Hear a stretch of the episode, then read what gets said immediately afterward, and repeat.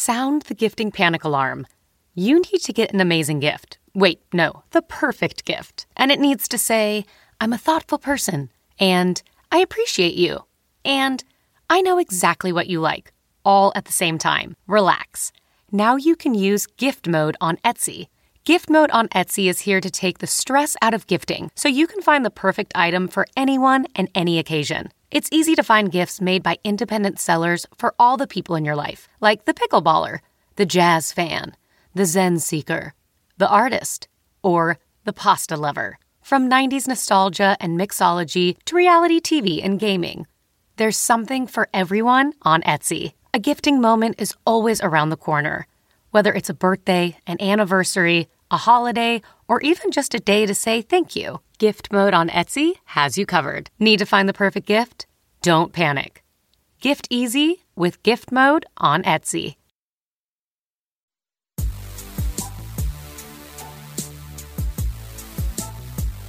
Welcome to Eye on Veterans. I'm Navy veteran Phil Briggs reporting for ConnectingVets.com. And surprisingly, today our guest is not a military veteran. Yet he's literally changed the lives of active duty warfighters and veterans alike around the world. And he's done it with something more powerful than any weapon. Today, we'll get to know Brazilian Jiu Jitsu master, philosopher, and inspiration, Rickson Gracie. Now, before we jump into the interview and begin talking about his book, Breathe A Life in Flow, I think it's important that um, I share with you this excerpt that I got from a book review. From legendary Brazilian Jiu Jitsu and MMA master Rickson Gracie comes a riveting memoir that weaves together the story of Gracie's stunning fighting career. Undefeated from the late 1970s through his final fight in the Tokyo Dome in 2000, Rickson Gracie has amassed hundreds of victories in the street, on the mat, at the beach, and in the ring. And he's joined icons like Bruce Lee as one of the most famous martial artists of the 20th century. Jiu Jitsu, the fighting style developed and pioneered by his family, has become one of the world's most prominent martial arts. And Vale Tudo, the anything goes style of Brazilian street fighting, was the early precursor to the Ultimate Fighting Championship. Simply put, without the Gracie family tree, from his great grandfathers to his father and his uncle, who, interestingly enough, raised up to 60 children and trained them to be the greatest fighters in the world. Without that, there would be no sport of MMA, no $4 billion UFC empire, and no Brazilian Jiu Jitsu across the world. Rickson Gracie, my honor to talk to you, sir. My pleasure, Phil. First, thank you for writing the book. It should be noted that the reason it crossed my path in the veteran space is because uh, famed Navy SEAL Jocko Willink, one of your students, actually um, wrote the foreword to the book. And when he talks about being a blue belt and getting his ass whooped by you, uh, you weren't even close to the same age when you sparred, and you still whipped him a new one. Um, how long have you known Jocko Willink? Oh, since the 90s, you know, where he was the first time at my place. And uh, he's a warrior, tough guy, and very brave, very much uh, focused on his mission and accomplishments. So with he's being always a good asset to the team, you know. So it's just compliments for him. What I liked about the foreword of the book is after beating him many times during a sparring match at your gym He'd said that your advice to him, your critique of his fighting abilities was you're comfortable in bad situations. And I just thought that is the best way to open the book because it it it speaks to how jujitsu is so much more than sport, how the way your family has crafted this has become a true art form, and that being uncomfortable in bad situations is something for the warfighter to definitely know, but it's something I think for all of us to be able to harness a power there because in life you will find yourself in some bad situations. Let's open the interview by explaining to me why jujitsu is more than just a fighting art or a sport. Yes, because jiu-jitsu is, is a soft art which give you the elements of interacting with an opponent because we are based on, on techniques which are not really require too much strength, muscle explosiveness, and muscle strength. we can basically adapt ourselves to the positions we engage on and through leverage through connections through base through uh, angles the body we can we can minimizing the, the, the explosiveness and the strength of your opponents until either they fatigue or either they they make a mistake giving us a joint lock or a choke hold which favors the defeat. So jiu-jitsu is very much an art form which has no rules or some kind of demands for you to do this or that. You pretty much accept any kind of style, any kind of positioning with gi, without gi, with punches, without punches. And, and it's pretty much complex. And based on this kind of diverse capabilities, we comfortable in any different situations in the fight. That's why I feel like our philosophy is to be comfortable in hell. Well, let's start with the obvious that, that you know we get into with every author, and that is why did you decide to write a memoir, and why did you write it now? I felt like my my life has such a a powerful elements into my career and my personal life, which I like to share some stories which can maybe relate with people and somehow help them to find a solution or find a better position. Indeed. And when you talk about helping people find a better position, be it in sport or in life, I'm curious, who do you envision this book really being for? Is this for an active participant in jujitsu? Is this for somebody that is interested in martial arts? Is this for somebody that's interested in UFC? Or does this have a broader context to a bigger population?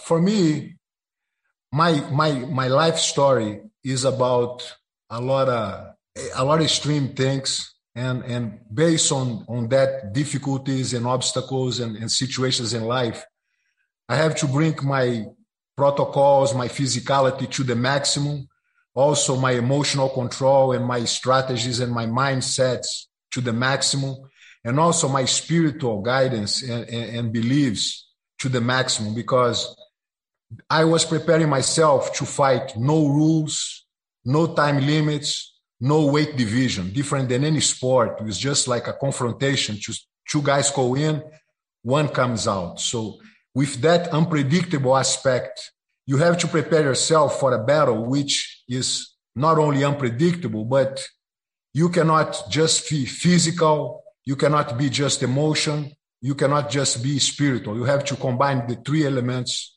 to find yourself sometimes require more spirituality and surrendering and capacity to to to handle to have the hope and the faith.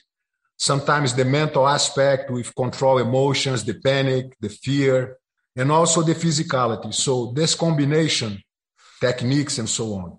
So that kind of mix combining activities make me feel prepare myself for the unpredictable which is very related with life. Because if you think about happiness, which we all should looking for happiness. Happiness is something doesn't sit on your lap. It's not a lucky thing. Happiness is something you work for based on what you want for your life. So if you want to buy a car and you're able to buy a car, you're happy because you did that. Or to build a family, or to raise your kids, or get a job, or make a new deal. So all those possibilities make you happy. But all the things you, you have to achieve, sometimes you face obstacles, sometimes are, are, are emotional problems, sometimes you face tragedy. So the idea for you to conquer happiness is pretty much martial arts because in order for you to be happy and keep fighting for happiness you have to be strategically correct. You have to be positive. You have to be technical.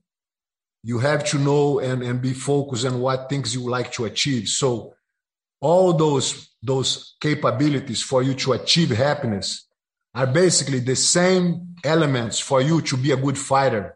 We all have to handle fear, insecure state of mind, and, and, and pressure we have to really be courageous to jump to to wake to stand up again and fight again the next day so the elements within martial arts they help you outside of the mat to make you feel like in a better guidance to be happy, to achieve, uh, to change your life for better. We all have to, to battle obstacles, challenges, sacrifices. So, in different ways, even to build up a family is a battle. Once you in the in the battle mode, which I feel like we all should be all the time, so you have to be always aware of what next. And coming up next, we have more with the philosophy of life from Brazilian Jiu Jitsu master Rickson Gracie when CBS Eye on Veterans returns.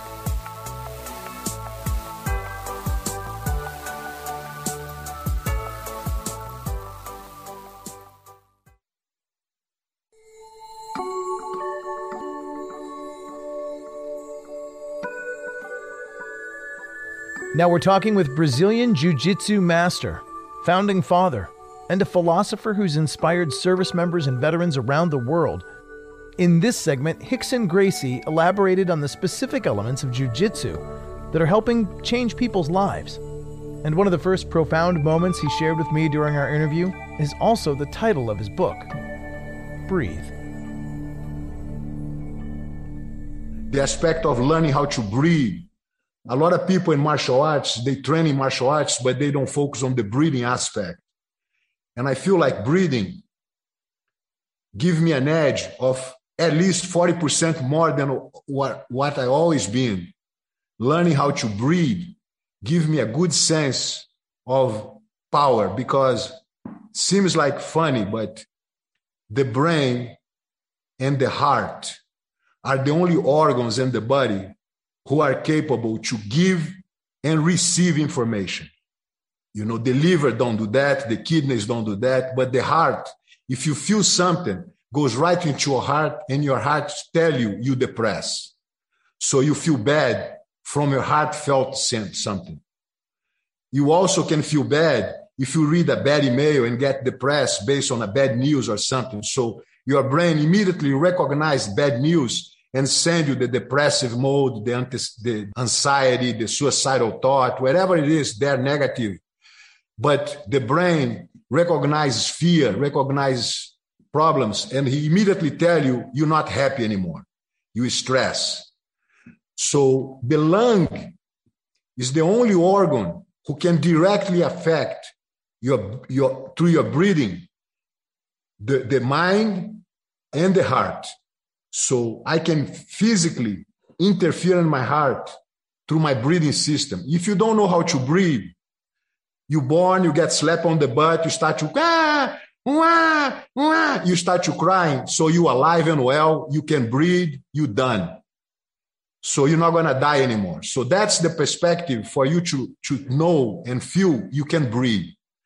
But I tell you, if you don't learn technically, efficiently how to breathe, you lack of 40% of raw effectiveness in your process of fighting or engaging or controlling emotions, reactions, mindset.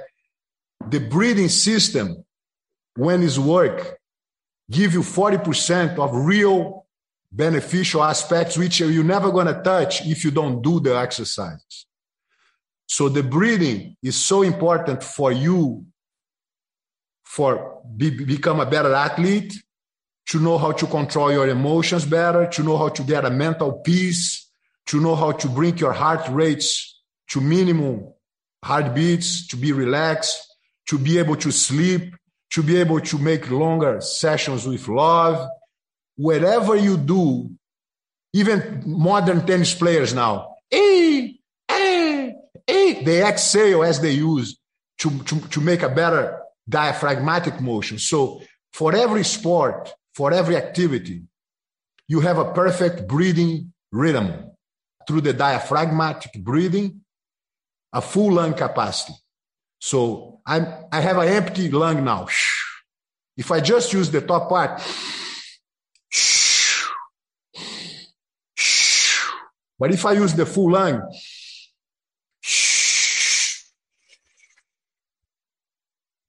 is at least two times more air volume and the right one than the wrong one. But if you don't know how to use the, the bottom part of your diaphragm, you're never going to access the deep layers of your lungs and know how to have a deep breathing and make you calm under pressure, make you organize your brain, but also mental and spiritual. Now, as we discuss deeper parts of Rickson Gracie's life, one thing that is abundantly clear in his book, Breathe A Life in Flow, is how he was raised to be the greatest fighter in the world. In fact, the book discusses how for generations his family taught what the world would come to know as Brazilian Jiu Jitsu. The Gracie family would become the art form's origin, the founding family. From a connection to a great Japanese judo master in the early 1900s to his father and uncle, who together with several women raised over 60 children, it was clear that jiu-jitsu was a way of life for all in the Gracie clan. I mean, when you're born a Gracie, first you get gi and then you get di- diapers afterwards. So you become part of a, a, tradition, you become part of a legacy which you not even recognize, but you know people engage as a fighting engagements is not is natural for all of us, nothing strange. And and follow the protocols of the training practices. So it becomes natural for us be a Gracie and we eat differently from the beginning. We have a special diet, we have special ways to deal life. And that's for us was just a, a part of the being a Gracie. We we being like raising as a kind of soldiers, you know.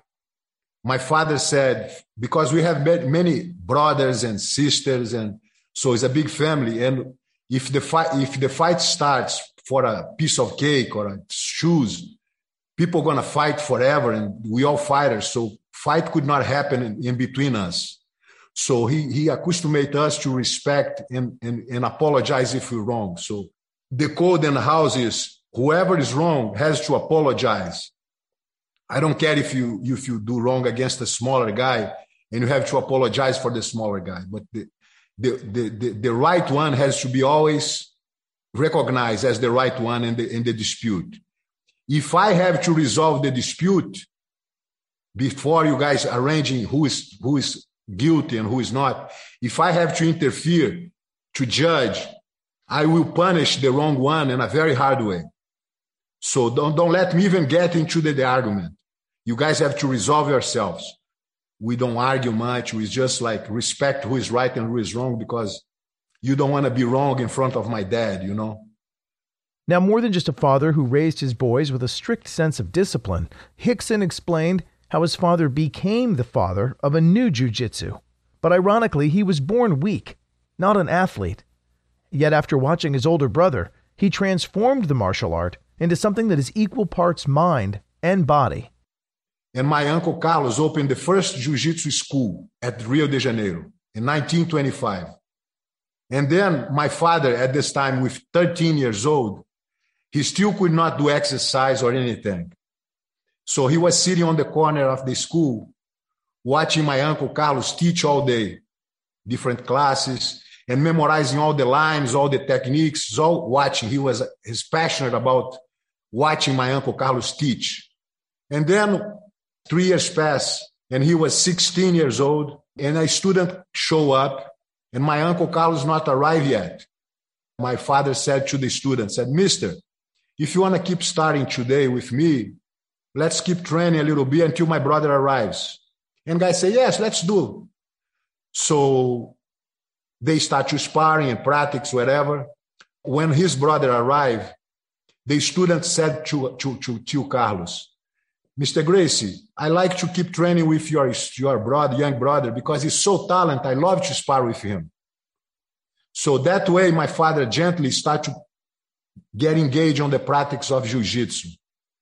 But for him, was uh, two different things because the practice he saw my, my uncle Carlos do, for example, a, a, a collar choke, which is grabbing the collar and choke somebody. He learns using the arm, the power of the arms.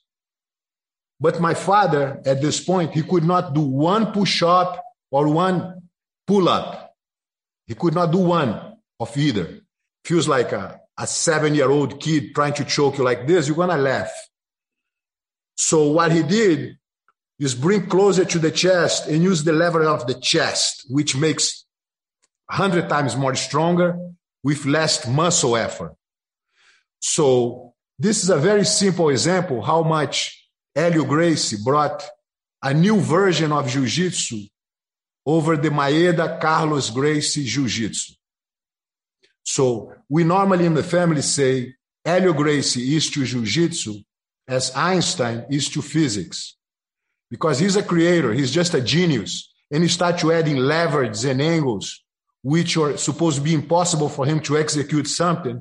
He starts using different angles to make it happen and start to develop a kind of invisible jiu-jitsu based on the kind of power which is invisible. It's not about muscle, it's about angles of the arms and shoulders and hips. And so it makes a difference when you start to feel this kind of invisible power.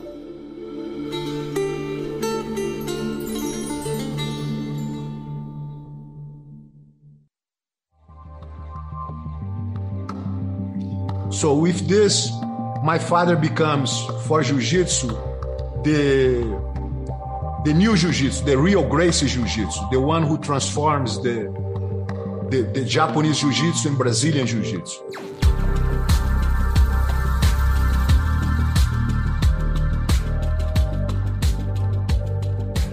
So I, I born and raised in that matter.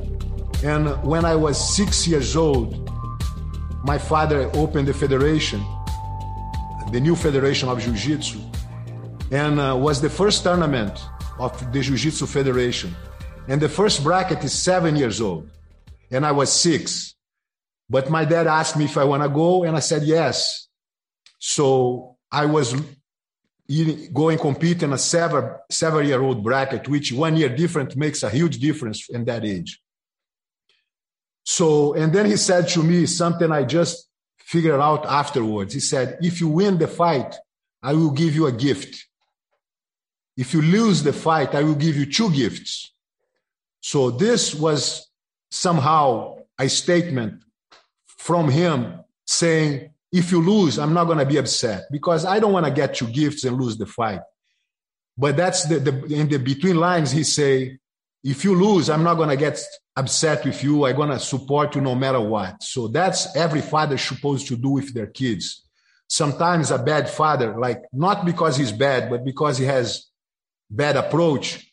Sometimes the, the kid go play soccer and a, ta- a talent kid playing soccer and he misses score the goal and the, pad, and the, and the parent charge him, said, why you miss the goal? Oh, you're so close to make, you make a mistake, you should, you should score. And then the kid will think, wow, my dad not approve what I did. My dad is disappointed with me. My dad is, he, I don't want to play soccer anymore. Because sometimes this kind of expectation when it's too much gives the kid the responsibility to to to to to to, to do what the dad expects. And that sometimes is too much overwhelming to the kid. So in, in my case my dad knows i will do jiu-jitsu for life. And the first thing he wants to know to make sure is he's on my side against the world. He's not expecting me to win or ex- disappointed with me because i lose or something so having this very primal support was crucial for me because I lost the first event.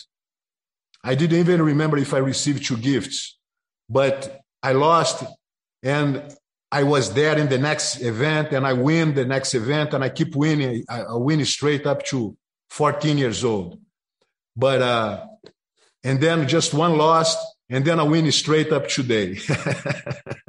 and again, another lesson there in parenthood off the mat. I mean, we're talking how to channel success and reinforce positivity and support yes. sports. And it's just so essential. Um, I think yes. of how the SEAL teams and how the military actually changed the way they instruct uh, sniper school from focusing on what the guys are doing wrong to helping them visualize how yes. to do it right. And by yes. focusing on visualizing the positive outcome, it is more likely to happen than striking and you know preaching the fear of the negative outcome yeah. or of yeah almost almost visualizing the negative because if you start to repeating the, the wrong the wrongness you improve you create you increasing the element of notice the wrong so exactly the, the opposite we have to to visualize in the right way visualization is a huge tool for the warrior, you know, no matter if it's buying a car and you're visualizing the strategy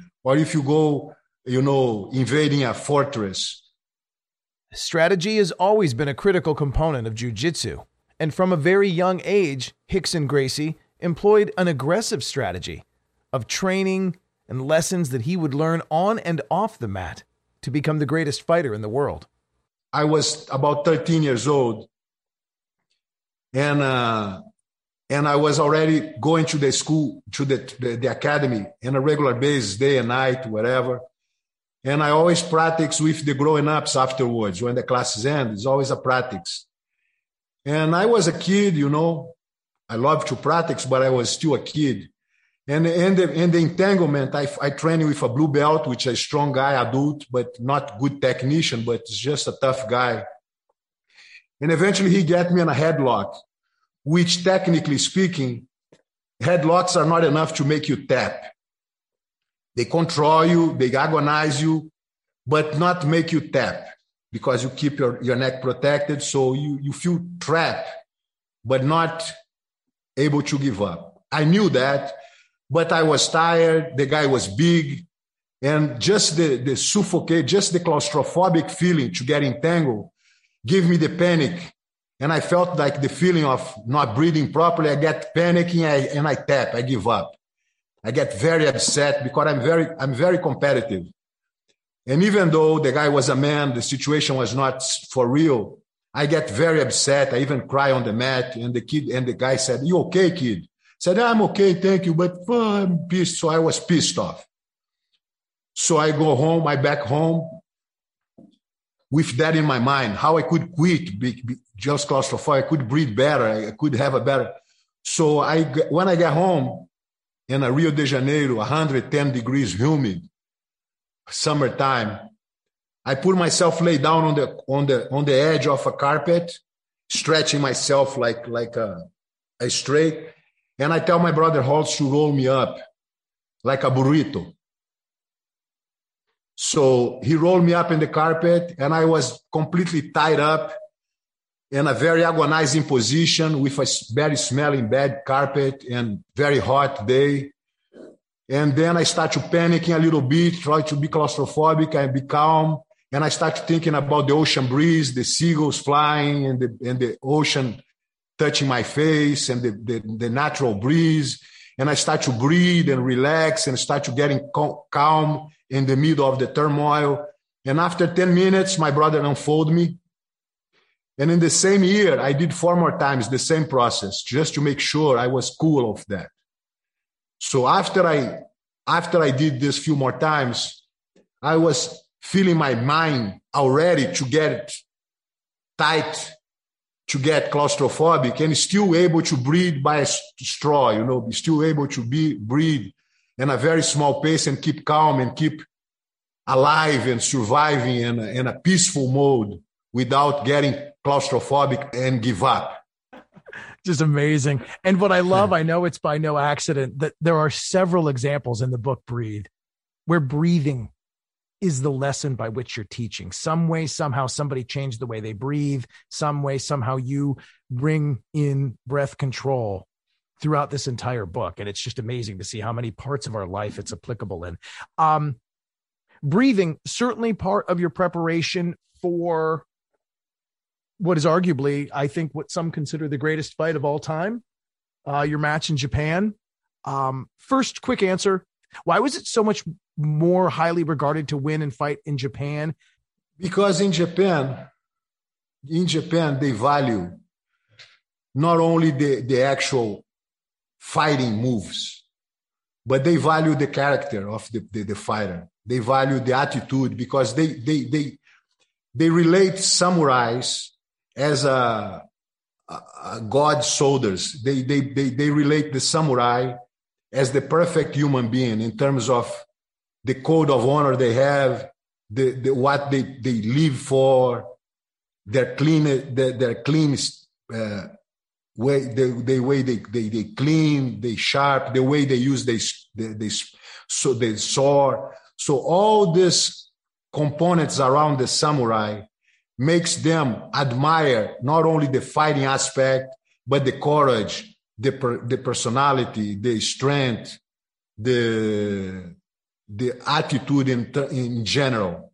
So sometimes you see an altar, you don't see a god, you see just a samurai helmet and two katanas, two swords, because they respect the fighter, the, the, the, samurai attitude, the bushido, the code of life they have, they, they put in highest respect. So all the, all the members of the community, they see the samurai as a higher level entity. You know, the samurai has an entity and then the merchants and then the, the farmers. But the samurai is almost like a king, you know, is respected by the community.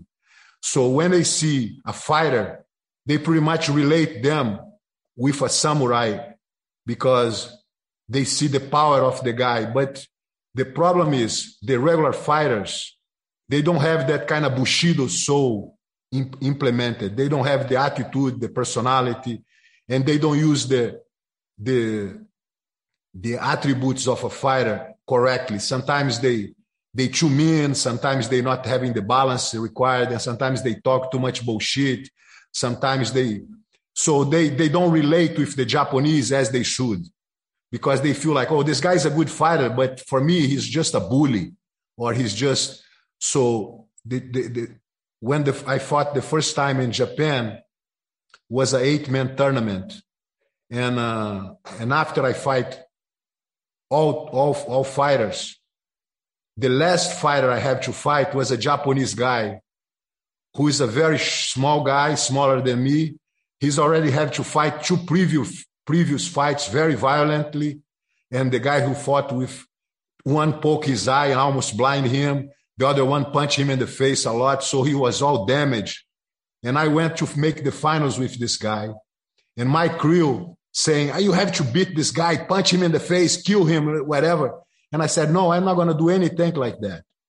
I'm gonna just beat the guy technically because he don't deserve to get beat. I, I'm bigger than him. You know, I know I can beat the guy technically. So why I gonna have to be mean just to just to show a character which is sport and, and, and compassion?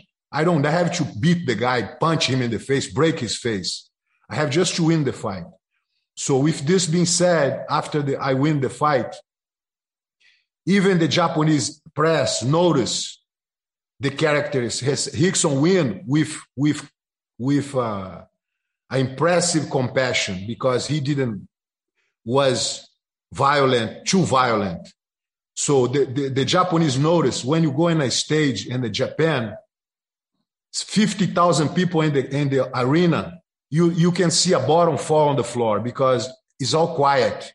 And the fight starts, everybody quiet. And when they see a move, they all say, "Oh, because they all follow the, the secret. They all see the fight in a much more respect, with much more understanding of the strategy of the fight. They don't just go for the blows and for the sensational and beer and yelling and like here, you know, it's, it's more like respectful and honorable. That's why I felt like Japanese embraced me, not only as a fighter, but as a new samurai arriving to give them a chance to for them to reinvent themselves and be a good inspiration for the modern samurai. Do you think that the American audience has grown and matured with the evolution of UFC and of you know MMA in this country, or are we still looking at these matches, at these fights, uh, with the immature eyes of an audience that expects hero versus villain uh, somebody's going to pick up a chair at some point and hit somebody. Someone's going to, you know, come out with some stupid prop. They have dumb nicknames. I mean, are, are we evolving with our uh, fanship of the fight culture, or are we still kind of immature compared to Japan? Absolutely not. I feel like the, the evolution is zero. They're seeking for entertainment. They're seeking for violent blows and for dynamic actions. Is more physicality and brutality and, and, and, and, and spins and moves, violent moves, which are very sensational and entertaining. And beer with that. So that's pretty much what goes, you know, and the, and the mentality of the, the American audience, like Brazilians, like all the other cultures, except Japan, because Japan they they give they give to the fighter a different code.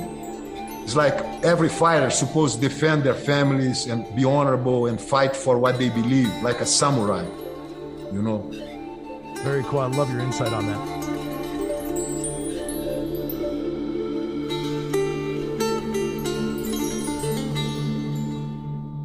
In just under an hour, I heard why so many veterans are drawn to this sport and why the military's most elite strive to master this fighting form. The community Jiu Jitsu creates is something essential for the warrior, and in life, we are all warriors of some kind or another. In this segment, we talk about loss and the journey that begins with the death of a loved one. Coming out of this COVID year, where it has been so challenging for so many people, so many people have been lost with loss. And you write about that in this book, um, The Death of Your Son what did you learn about yourself or what takeaway can we learn from pain in this book breathe the loss of my son was the biggest loss in my life was very much something you know as deep as as can be in terms of of being negative and, and feeling like losing my ability to to cope with the universe. So when i lost my son was like feeling with no feet on the ground, completely off, lost the appetite, lost the desire to train in jiu-jitsu, lost the, the desire to teach jiu-jitsu, lost the desire to serve, to enjoy friends and parties and, and gatherings. And so I was completely off of my game. And uh, I was, by purpose, get the ability to really not allow myself to to to neglect to to deny that feeling because a lot of people sometimes they try to hide or they try to no i'm okay thank you but i'm okay trying to show strength to show some kind of fake natural not natural natural ability to deal with a loss which take you from i mean you, you lost both legs you cannot be the same you lost your vision. You cannot be the, So a, a, a dramatic loss is no, I'm okay, I'm, I'm do, doing well. You have to really embrace it. So that's what I did. I, I, I, I hug a, the biggest rock I could hug and dive myself on the deepest lake I could dive and fall on the bottom of the lake and sitting with a rock on my lap and allowed myself to feel to get all the excuses like suicidal thoughts drugs uh, I, I get unhappy, cry like a baby, and whatever I have to do to to to to cope with my loss without thinking I'm okay. I was just depressed. I don't want to show I'm happy. I don't want to smile for, smile for nobody. So it was a, a tragic, dark time in my my my life, which I very honest to embrace and be like, let myself go with not exactly trying to deny. So after a long time, a long period, about two or two years and a half of allowed myself to to live that kind of negative down downhill pattern. I was sitting on my backyard with the tree with trees around me, big pine trees, and I decided to, to climb a tree, which is one of the biggest ones in my house. So I climbed the top of the tree and I saw a huge, a beautiful view of the ocean, a very nice view. And I decided to, to, to, to find that place, a platform, to talk with my son. So for three weeks almost, from the first light of the sun to dark, I was focused and designing the platform, buying the wood, making the holes, buy the harness, the, the, the rock climbing harness for beach upside down, duking things. So I did crazy things to, to create that platform. And finally, after almost three weeks, focus only on that, all my day, all my focus on that, I finish. And when I finish, I felt relief. I felt like I did something to honor his my son's departure. I felt like through my hard labor, I feel like, okay, now you can go free. So he was, I was allowing myself to dedicate such an effort and find myself somehow peaceful after that. But as the thing proceeds, I will still not quite feel happy again. I still not quite feel uh, recharge again. I was respecting my, I still under a negative wing. So I was meditating and, and, and, and having fun on the platform one day. And I remember what my dad said to me once. He said, It's nothing completely positive or good. You have always a negative side and the good things. And it's nothing completely bad or negative. It's always a good side on everything. So, based on what he said to me, I start thinking what could be possible, good, for me to learn from Rockson's departure. So I start to think about it, and the only thing I come up with was uh, up to that point, I was in charge of my life in a very unique way. I was able to control time. If my son coming to me and said, Dad, I like to talk to you, and I was about to surf, I said, Okay, we're talking when I come back from surfing. Now I have to surf or something else. So I was in charge of the time in a very tranquil way. But that's not true. And I learned tomorrow may never happen. So, based on that certainty of tomorrow may never happen, I make an adjustment of how I live my day to day. So, for me, this conversation we have today is very powerful, very important, is the most important thing for me at this point. I don't like to let go anything to I don't like to let go you guys here to do anything else. I'm gonna finish with you guys with all my ability to, to, to, to describe my feelings and giving the best of me. And after that, I may go do something else. But the point was, I start to see my son let me know I could be more tight on my on my time to the point where after that kind of knew me if I was going to the airport to, to, to fight in Japan or to do a seminar in Japan, and my daughter called me crying, Dad, I have to talk to you. I will stop in the freeway.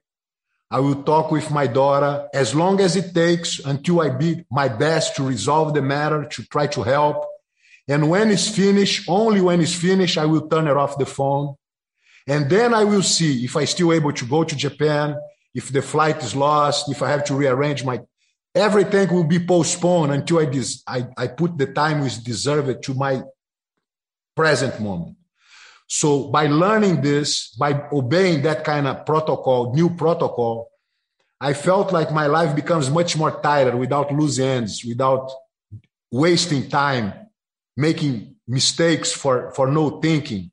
So I become much more thankful.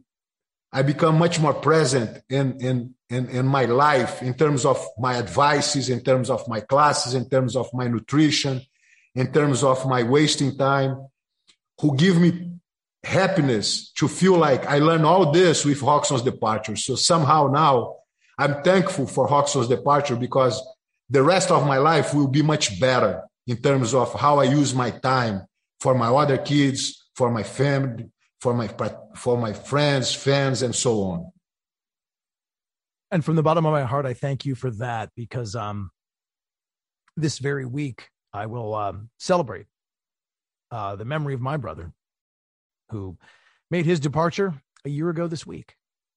And when I read this part of the book, um, it spoke to me, man.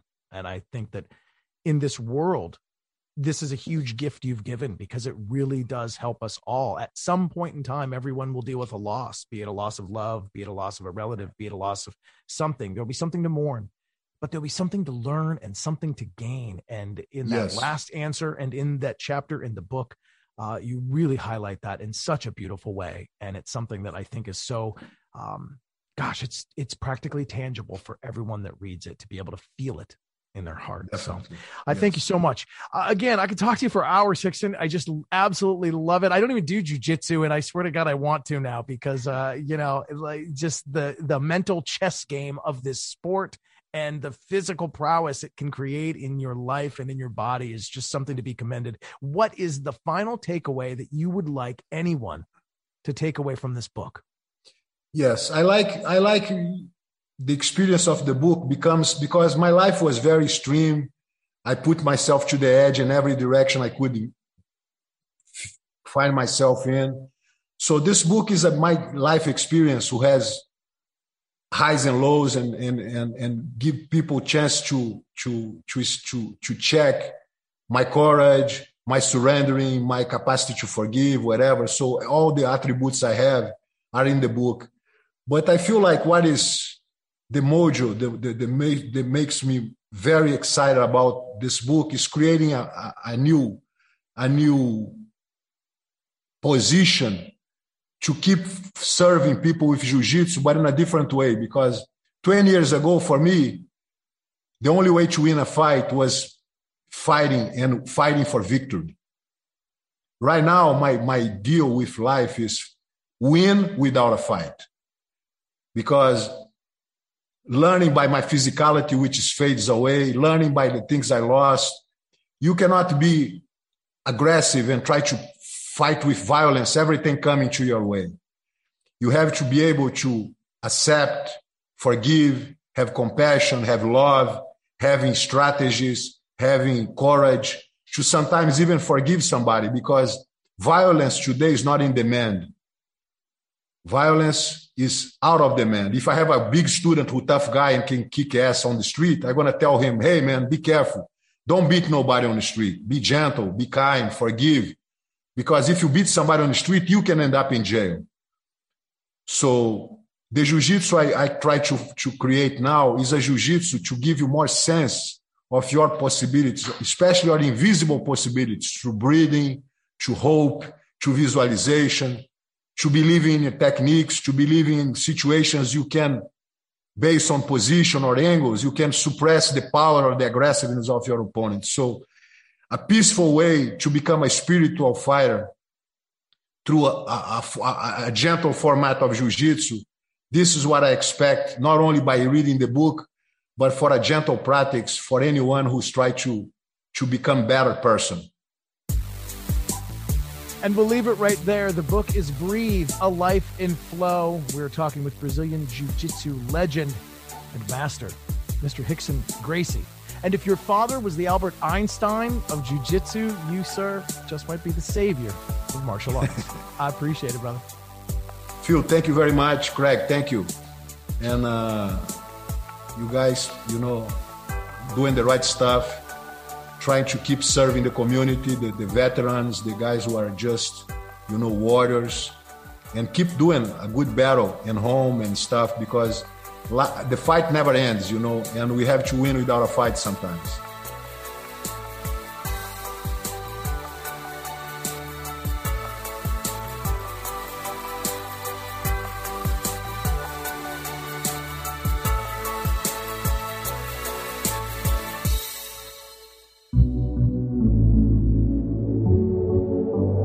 All right, so that does it for this week's show.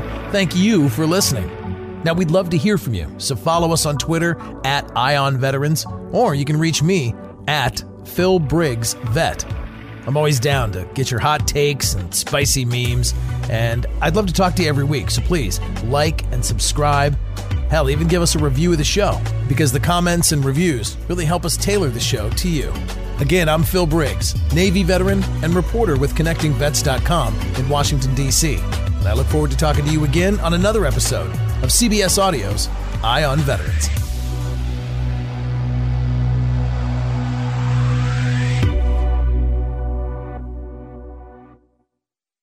If you're listening to this podcast, then chances are good you are a fan of the strange, dark, and mysterious. And if that's true, then you're in luck. Because, once again, Mr. Ballen Podcast, Strange, Dark, and Mysterious Stories, is available everywhere you get your podcasts. Each week on the Mr. Ballen Podcast, you'll hear new stories about inexplicable encounters, shocking disappearances, true crime cases, and everything in between. Like our recent episode titled White Dust. After a middle aged couple fail to answer their daughter's messages and calls, the daughter drives the few hours to her parents' house to check on them, but after arriving and seeing both her parents' cars in the driveway, the daughter gets an uneasy feeling and just can't stomach going inside. To hear the rest of that story and hear hundreds more stories like it, Follow Mr. Ballen Podcast on Amazon Music or wherever you get your podcasts. Prime members can listen early and ad free on Amazon Music.